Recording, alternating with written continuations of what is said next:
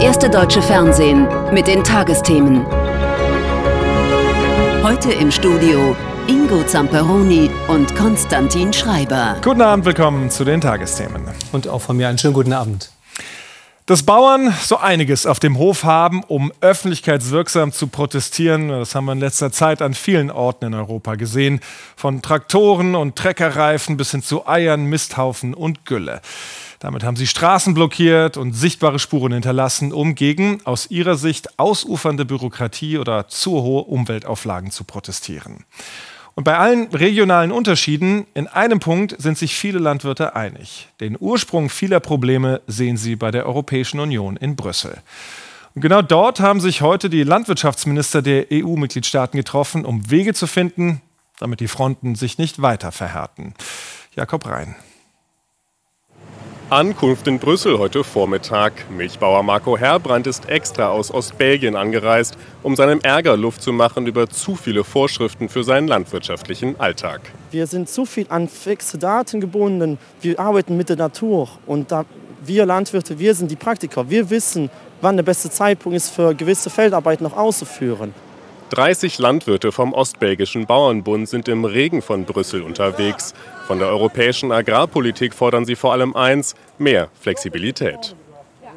Wir wollen Zukunft für die europäische Landwirtschaft haben. Und diese Zukunft wird im Moment durch die Europäische Union verbaut. Wir unterliegen äh, einem Konkurrenzkampf, der nicht gerecht ist. Die gleichen äh, Spielregeln gelten nicht für Importware wie für unsere Produktion. Wir werden gegängelt, wir werden kontrolliert. Bei einigen entlädt sich die Spannung mit Gewalt. Es fliegen Böller und Flaschen gegen Polizisten. Auf den Straßen brennen Heu und Reifen. Drinnen tagen die Landwirtschaftsminister. 500 Ideen, wie man die Bauern entlasten könnte, liegen auf ihrem Tisch. Für die Anliegen der Landwirte gibt's Verständnis. Ein durchschnittlicher Landwirt verbringt ein Viertel seiner Zeit am Schreibtisch. Also unser Motto muss sein, das muss dringend runter, weg mit überbordender Bürokratie, Konzentration aufs Wesentliche, Feldarbeit statt Papierarbeit ist das Motto der Stunde. Als Erleichterungen werden diskutiert weniger strenge Umweltauflagen und vereinfachte Kontrollen der Betriebe. Die politische Botschaft an die Landwirte ist klar, wir haben verstanden. Deren Wut ist groß geworden europaweit. In Polen blockieren Bauern am Wochenende einen Autobahngrenzübergang nach Deutschland. In Paris wird Präsident Macron bei einer Landwirtschaftsmesse ausgebuht. Sie alle eint die Sorge, zu viel Klimaschutz könnte ihre Existenz bedrohen. Das schürt auf der einen Seite die Angst, dass das immer weiter in der Zukunft so bleibt und damit natürlich auf der Kostenseite sich enorme Anforderungen an die Landwirte stellen. Dann kommt hinzu, dass momentan tatsächlich einige, zum Beispiel Getreidepreise international, ein relatives Tief ähm, ähm, aufweisen. Zurück in Brüssel. Es bleibt vor allem bei Diskussion und Austausch. Beschlüsse gibt es heute erst einmal keine. Für Bauer Marco Herbrand eine Enttäuschung politisch gesehen kann man von heute eigentlich gar nichts sagen, weil es ist einfach nichts passiert. Aber wir konnten es ja uns schon denken und ja, das heißt aber nicht, dass wir jetzt nachgeben werden. Wir werden natürlich immer weiter am Ball bleiben und die Proteste werden auch natürlich weitergehen. Nach einem hitzig nassen Tag in Brüssel sind die Bauern erst einmal weg. Gut möglich aber, dass sie schon bald wiederkommen. Der letzte Vorhang ist gefallen, der letzte Abspann gelaufen und der rote Teppich ist wieder aufgerollt. Doch auch wenn die 74. Berlinale nun offiziell vorbei ist und alle gold- und silbernen Bären verteilt sind, das Filmfestival macht weiter von sich reden, denn einseitig israelkritische Äußerungen bei der Preisverleihung am Wochenende sorgen seit dem Galaabend am Samstag für Kritik und geben der Diskussion Nährboden, die nicht erst seit dem Terrorangriff der Hamas auf Israel und dem darauffolgenden Krieg intensiv geführt wird. Hat die deutsche Kunst- und Kulturlandschaft generell, vielleicht sogar strukturell da ein Problem mit anti-israelischer Stimmung oder gar Antisemitismus? Tom Garus. Plötzlich wurden sie nur noch zu Nebendarstellern. Die begehrten Bären der Berlinale traten beinahe in den Hintergrund, als eine politisch einseitige pro-palästinensische Rede die nächste jagte. Ob mit Botschaften wie Waffenstillstand jetzt auf dem Rücken einer Jurorin bis zu Wortmeldungen, die Israel Apartheid und Völkermord vorwerfen. Es ist für mich sehr schwer zu feiern, wenn Zehntausende Menschen in Gaza gerade von Israel massakriert werden. Sagt Basil Adra, dessen Dokumentarfilm No Other Land über radikale israelische Siedler im Westjordanland mit dem goldenen Bären ausgezeichnet wird. Oder Regisseur Ben Russell im Palästinensertuch. Natürlich stehen wir auf für Waffenstillstand und gegen den Genozid. Unter Applaus und unwidersprochen bezichtigt er Israel des Völkermordes. Kein Eingreifen und damit auch keine Einordnung von Seiten der Berlinale Leitung, die sich zu Beginn des Abends noch um Objektivität bemüht und an den Terrorangriff der Hamas am 7. Oktober auf Israel erinnert hatte. Wir fordern Hamas auf, die Geiseln umgehend freizulassen und wir fordern Israel dazu auf, alles erdenklich Mögliche zu tun, um die Zivilbevölkerung in Gaza zu schützen. Doch das sei viel zu wenig gewesen, so Kritiker. Die mit öffentlichen Geldern geförderte Berlinale sende ein einseitiges Bild in die Welt. Dann muss man als Organisator einer solchen ähm, Veranstaltung auch darauf vorbereitet sein, dass es unter Umständen mal einen Einordnungsbedarf gibt oder einen Platz geben muss für einen Widerspruch von sehr einseitigen Sichtweisen, damit nicht das Missverständnis auftreten kann, das sei die Botschaft der Veranstaltung. Die Berlinale sieht die Schuld auch mit zwei Tagen Abstand nicht bei sich, wenngleich sie sich auch differenziertere Äußerungen gewünscht hätte. Es gab eine Richtlinie, dass antisemitische Hetze oder auch gegen den, äh, das Existenzrecht vom Staat Israel in Frage stellenden Bemerkungen oder Anmerkungen nicht toleriert werden sollten. Aber solche Verstöße habe es nicht gegeben, so die Berlinale. Israels Botschafter und andere sprechen indes von antisemitischen Äußerungen. Dagegen wiederum wehren sich Kunstschaffende dass man immer wieder beobachtet, wie die Perspektiven, die ähm, in weiten Teilen der Welt als äh, sehr unkontrovers gelten, zum Beispiel die Einforderung eines Waffenstillstands, hier ähm, als antisemitisch diffamiert werden.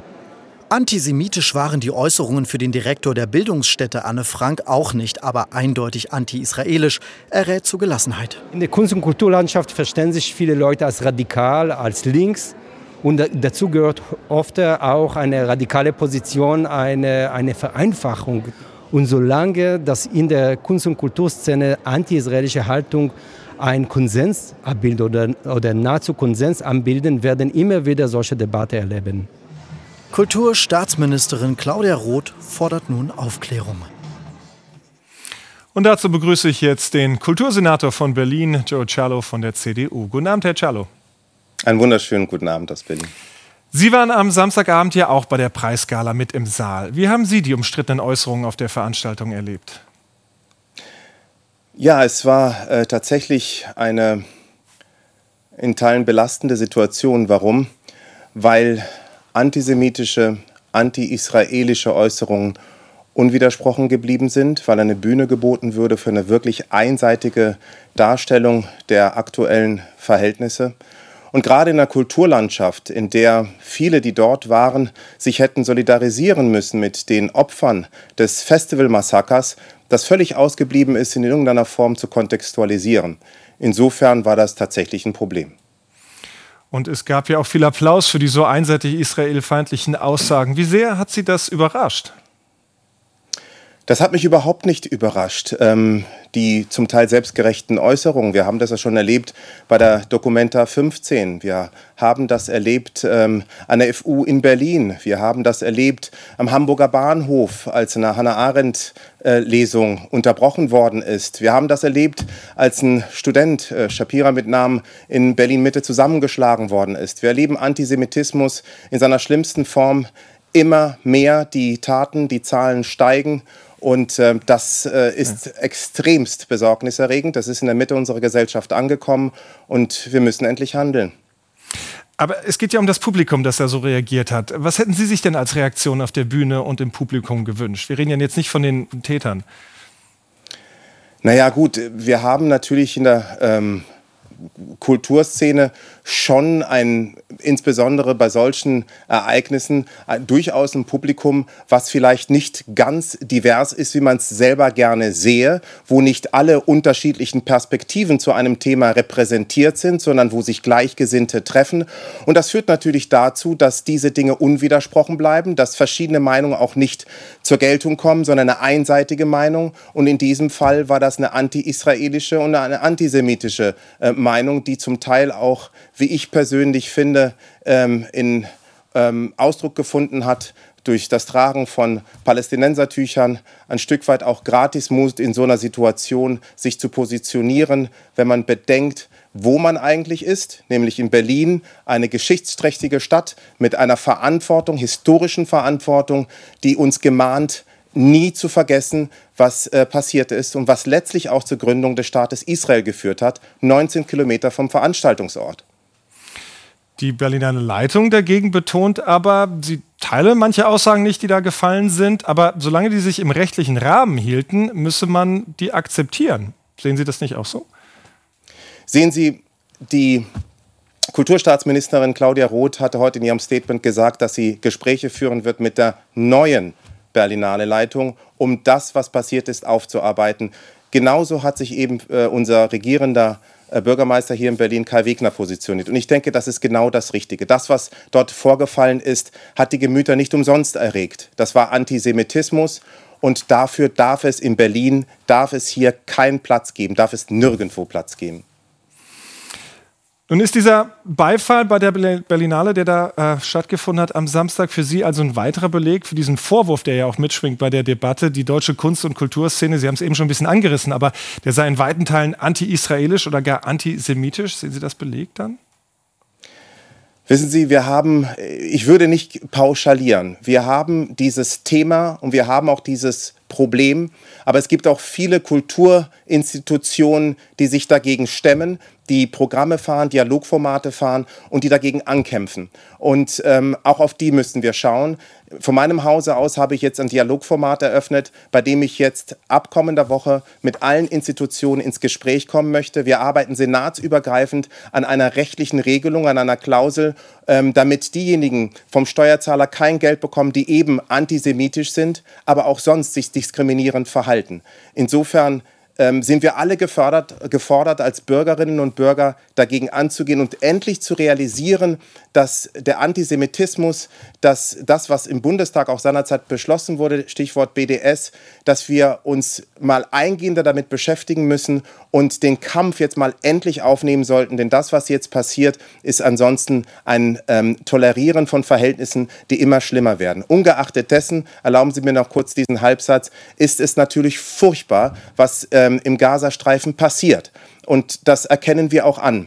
Auf der anderen Seite muss man ehrlicherweise sagen, dass diejenigen, die sich auf die Bühne stellen und dafür den Heldenmut beweisen, vielleicht auch mal darüber nachdenken könnten, was im Südsudan passiert, wo eine fünfstellige Zahl von Menschen umgekommen sind und mehr als sieben Millionen Menschen auf der Flucht sind. Was in Jemen passiert. Also es ist schon erstaunlich, dass immer nur ein Konflikt verabsolutiert wird, aber nicht auf die gesamten Konflikte, wo andere Menschen auch eine Stimme bräuchten, die auf sie zeigen. Und weil die Berlinale ja kein Einzelfall ist, Sie haben eben die Dokumenta-Kontroverse auch nochmal angesprochen. Darüber hinaus, was muss da noch passieren, damit wir nicht immer wieder in regelmäßigen Abständen diese Debatte führen müssen, die wir gerade führen? Wir müssen anerkennen, dass wir ein Antisemitismusproblem haben. Und wir müssen endlich aufhören, so zu tun, als wäre es nicht da. Und das ist das Problem, was meines Erachtens ähm, äh, vorherrscht. Und dazu braucht es auf der einen Seite Dialog, auf der anderen Seite klare gesetzliche Regelungen. Und ich bin der Meinung, wenn wir uns dem stellen, und zwar nicht nur auf Landesebene, sondern bundesweit, das zu einem Thema machen, dann werden wir schon sehr bald Veränderungen sehen. Und vor allen Dingen müssen wir sicherstellen, dass die finanziellen Mittel der Steuerzahler nicht denen zugutekommen, die demokratiezersetzend unterwegs sind. Sagt der Kultursenator von Berlin, Herr Czalo. Ich danke Ihnen für das Gespräch. Ich danke Ihnen. Die Berlinale Gala und die Antisemitismusvorwürfe im Kulturbetrieb. Dazu jetzt die Meinung von Monika Wagner vom Westdeutschen Rundfunk. Keine Frage, die Berlinale hat am Wochenende verheerende Schlagzeilen gemacht. Genutzt hat das niemanden, geschadet hat es vielen, vor allem den Künstlern, die mit ihrer wichtigen Arbeit ernst genommen werden wollen. Geschadet hat es auch deren politischen Anliegen. Aber der Reihe nach. Ist es erlaubt, sich für einen Waffenstillstand im Gazastreifen einzusetzen? Natürlich. Ist es erlaubt, Israels Siedlungs- und Siedlerpolitik zu kritisieren? Selbstverständlich. Ist es erlaubt zu kritisieren, dass Israel in Kauf nimmt, dass in Gaza massenhaft unschuldige Zivilisten getötet werden? Aber ganz sicher. Ist das schon antisemitisch? Ganz sicher nicht. Aber der Eindruck, dass einige Anwesende Kritik am militärischen Vorgehen Israels ausdrückten, ohne dass sie das Leid der Menschen vom 7. Oktober auch nur erwähnten, ist mehr als fragwürdig. Wir sprechen von Opfern, die bestialisch gefoltert und ermordet, geradezu entmenschlicht wurden. Von einer Terrororganisation, die einen islamistischen Staat errichten und Israel von der Landkarte tilgen will und die bis heute noch viele unschuldige Geiseln hält. Kein Wort dazu von den Preisträgern. Es wird bei diesem schrecklichen Konflikt keine Lösung geben, wenn das Leid beider Seiten nicht wahrgenommen und benannt wird. Es gibt kein christliches, kein muslimisches, kein jüdisches Blut, es gibt nur menschliches Blut, sagte jüngst die Holocaust-Überlebende Margot Friedlinder. Sei ein Mensch, hatte Marcel Reifs Vater seinem Sohn mit auf den Lebensweg gegeben. Nur glaubhaftes Mitgefühl für alle Opfer kann helfen, den Konflikt zu lösen und Humanität wiederherzustellen. Ganz sicher nicht einseitige plakative Aktionen. Sollte oder kann man so etwas künftig verbieten? Natürlich nicht. Hätten die Moderation und die Festivalleitung anders reagieren müssen, es hätte den Schaden zumindest begrenzen können. Denn der ist immens für ein internationales Filmfestival.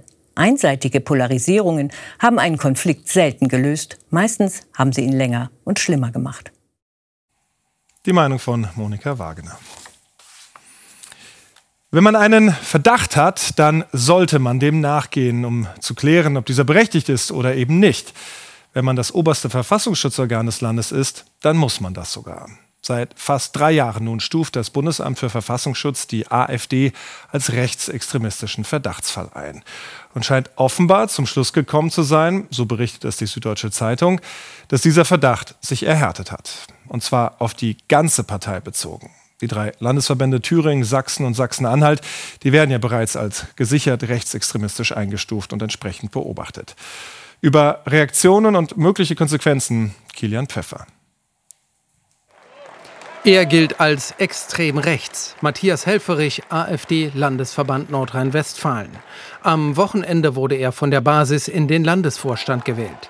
Er hat sich in Chats schon als freundliches Gesicht des NS, also Nationalsozialismus, bezeichnet, aus Spaß, wie er meinte. Nur ein Beispiel, wie sich die AfD ganz rechts außen bewegt. Das dürfte der Verfassungsschutz zur Kenntnis genommen haben. Genauso wie die Rede eines Brandenburger Landtagsabgeordneten am 18. Januar. Wenn wir morgen in einer Regierungsverantwortung sind, dann müssen wir diesen Parteienstaat abschaffen. Der Verfassungsschutz beobachtet die AfD schon seit Jahren.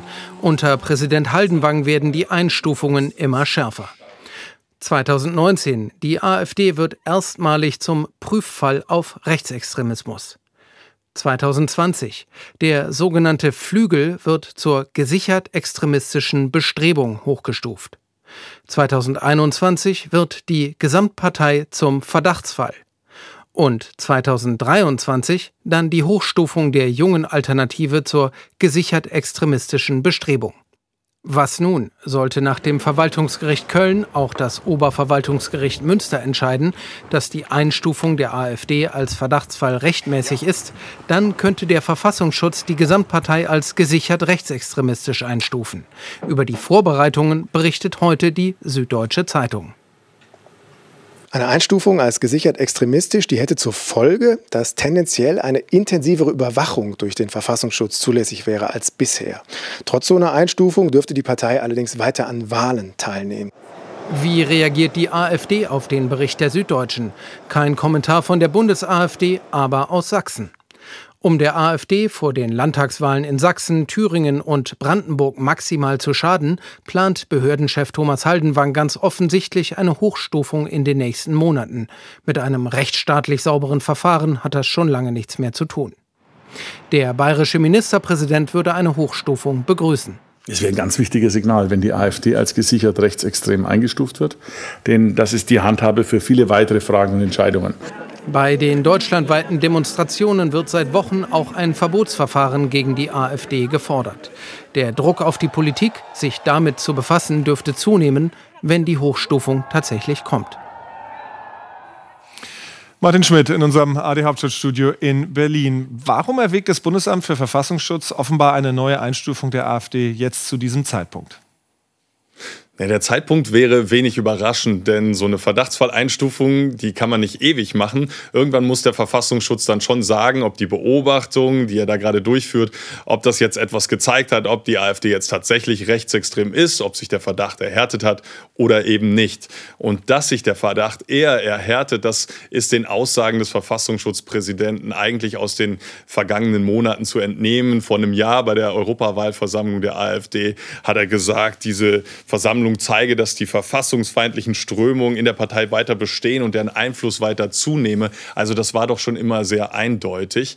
Der Zeitpunkt, dass es dann, ob es dann jetzt genau passt, das ist immer so eine Frage, weil mit dem Oberverwaltungsgericht in Münster ist noch nicht die letzte Instanz mit diesem Verdachtsfall, mit dieser Verdachtsfalleinstufung beschäftigt gewesen. Das könnte am Ende noch bis zum Bundesverfassungsgericht gehen. Muss man das jetzt abwarten als Verfassungsschutz? Das ist eine Frage. Und die andere ist die, dass die Europawahl ansteht und eigentlich eigentlich hat man immer gesagt, na, man braucht einen guten Abstand zu so einer Wahl, damit das nicht wie eine direkte Einflussnahme aussieht, eine politische Einflussnahme. Ist das jetzt noch zu nah oder eben nicht? Und was könnte daraus folgen, wenn es zur Einstufung als gesichert rechtsextremistisch für die ganze Partei kommt?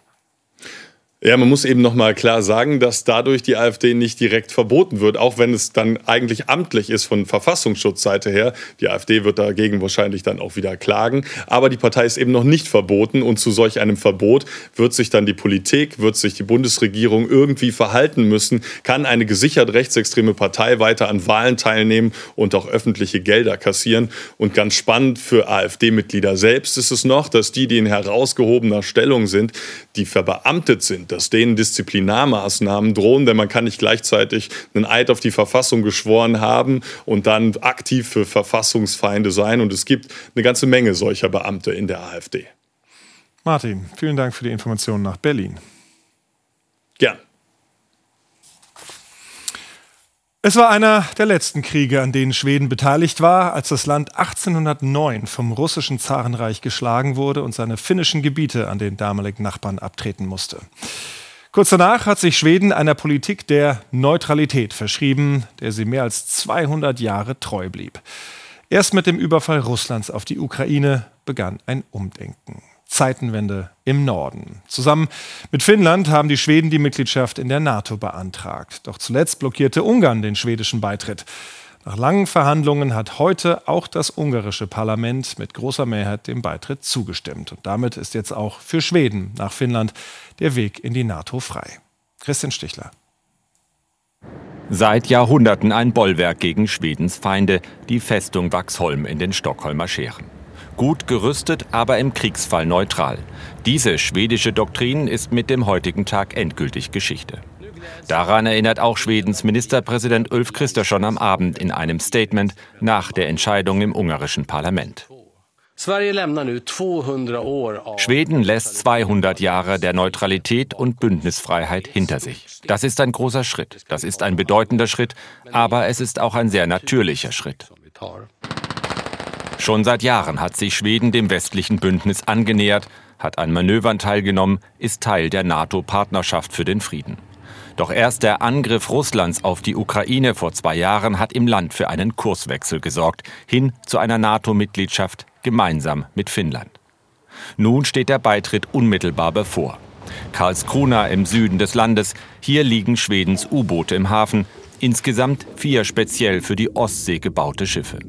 Auch sie werden nun Teil der NATO-Streitkräfte.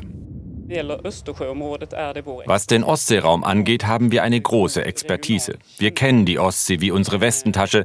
Diese Erfahrung bringen wir mit in die NATO ein, gemeinsam mit unseren hochmodernen konventionellen U-Booten.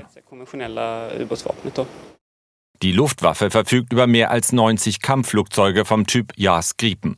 Sie sollen zur Überwachung des Luftraums über der Ostsee eingesetzt werden und zur Abschreckung. Was Schweden aber vor allem mitbringt, ist seine Lage im Ostseeraum. Nach Finnland 2023 tritt nun das größte skandinavische Land dem Bündnis bei. Bei einem möglichen Angriff auf das Baltikum oder Finnland kann das Land als logistisches Drehkreuz dienen. Auch deshalb begrüßt man in Brüssel den Beitritt. Dieser Schritt macht die NATO stärker und Schweden sicherer. Und er ist auch ein Zeichen an Präsident Putin, dass nicht er es ist, der darüber entscheidet, wer NATO-Mitglied wird. Im schwedischen Parlament gab es im vergangenen Jahr eine überwältigende Mehrheit für den Beitritt. Die kritischen Stimmen blieben in der Minderheit.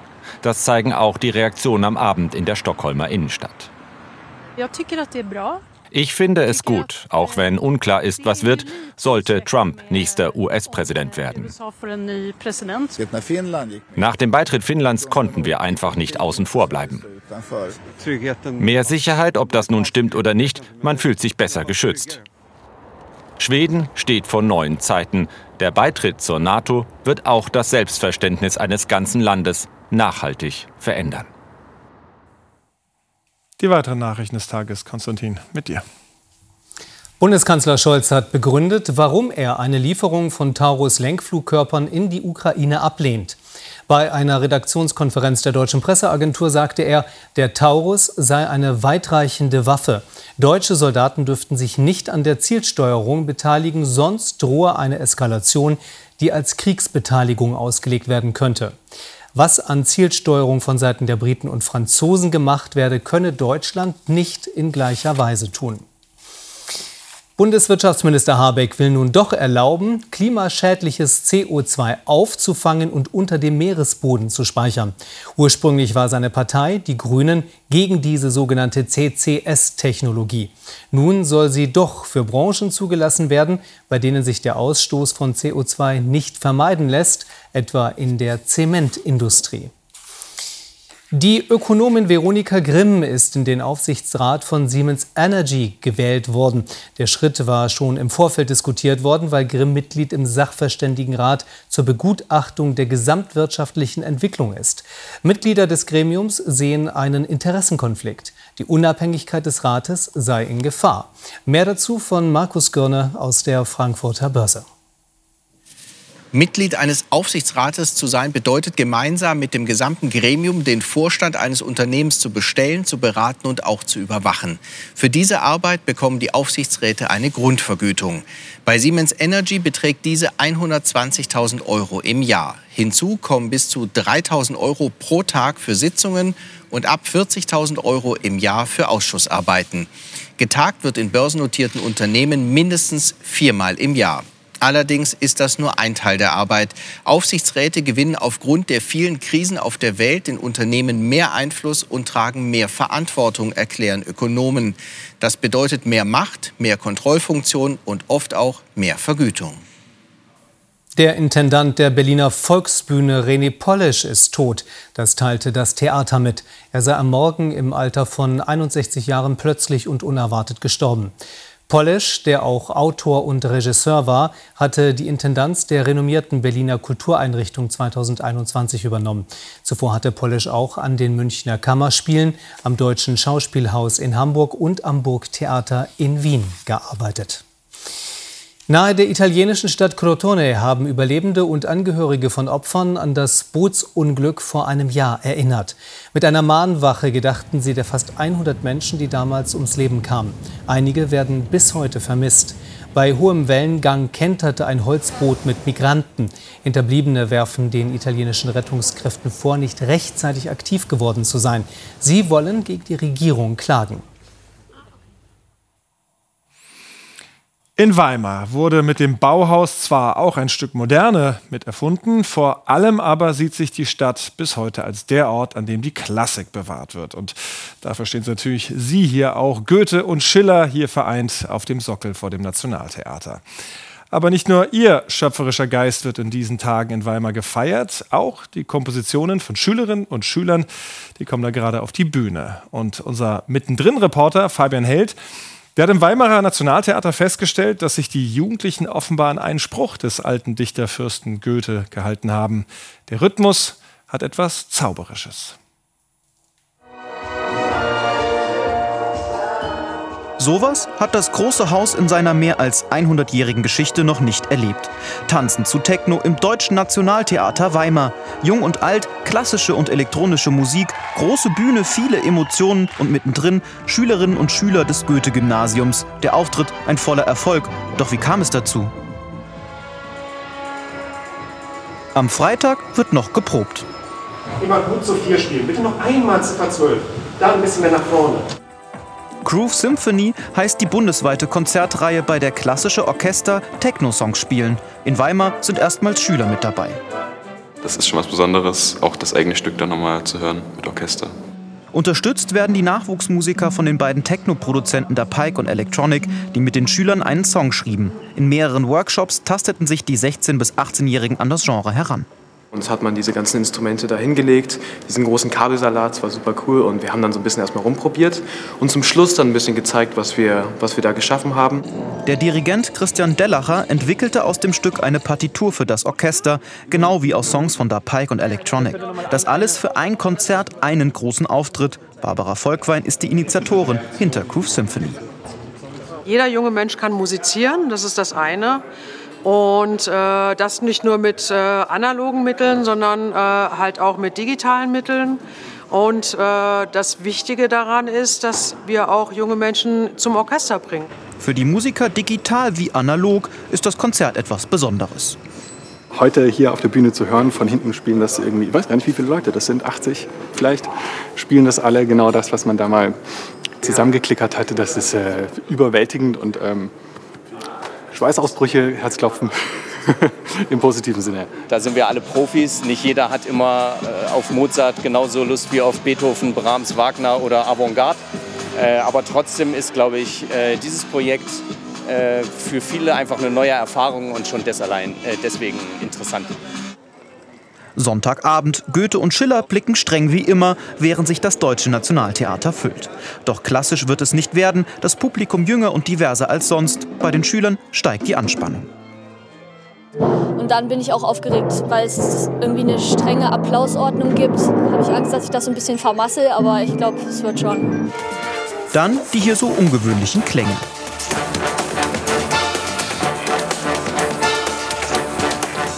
Mehr als 600 Zuschauer sind gekommen, der Saal ist fast voll und bei vielen wird aus Neugier schnell Begeisterung über das, was da von der Bühne kommt. Nach der Pause beginnt der zweite Teil mit dem Stück der Schüler.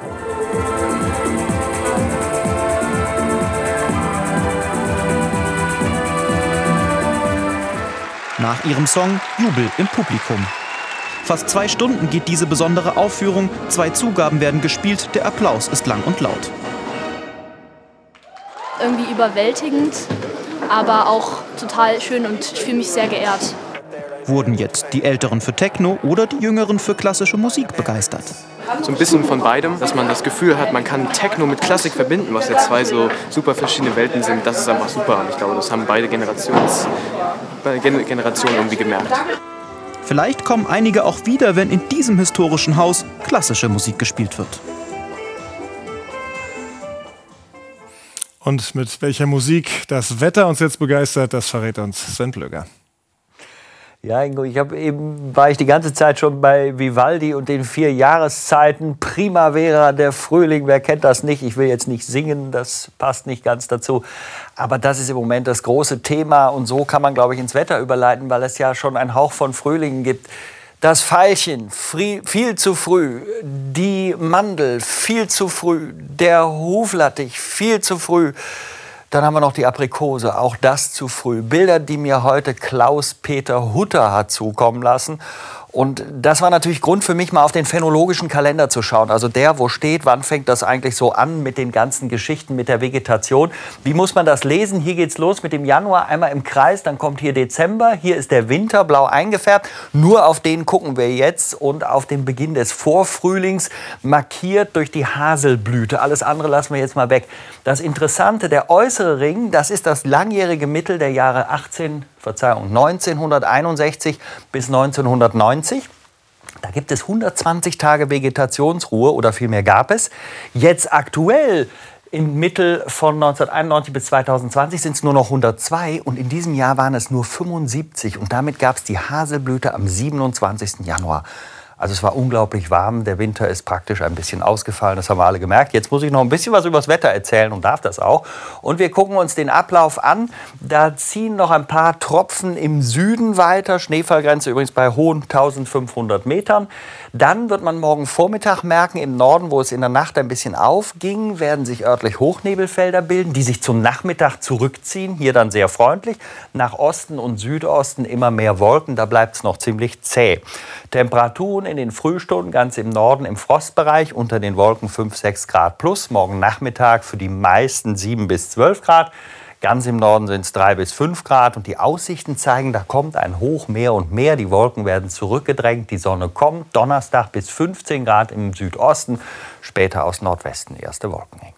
Das klingt in der Tat nach Primavera. Sven, vielen Dank für diese Aussichten. Soweit die Tagesthemen für heute. Hier im ersten folgt jetzt die Weltspiegel-Dokumentation Varanasi, Stadt des glücklichen Todes. Oh ja, und dafür ist unser Südasien-Korrespondent Oliver Meyer in die heilige Stadt des Hinduismus gereist. Also unbedingt dranbleiben. Wir sind dann morgen Abend wieder für Sie da. Bis dahin sagen wir Tschüss. Tschüss. Und bleiben Sie zuversichtlich.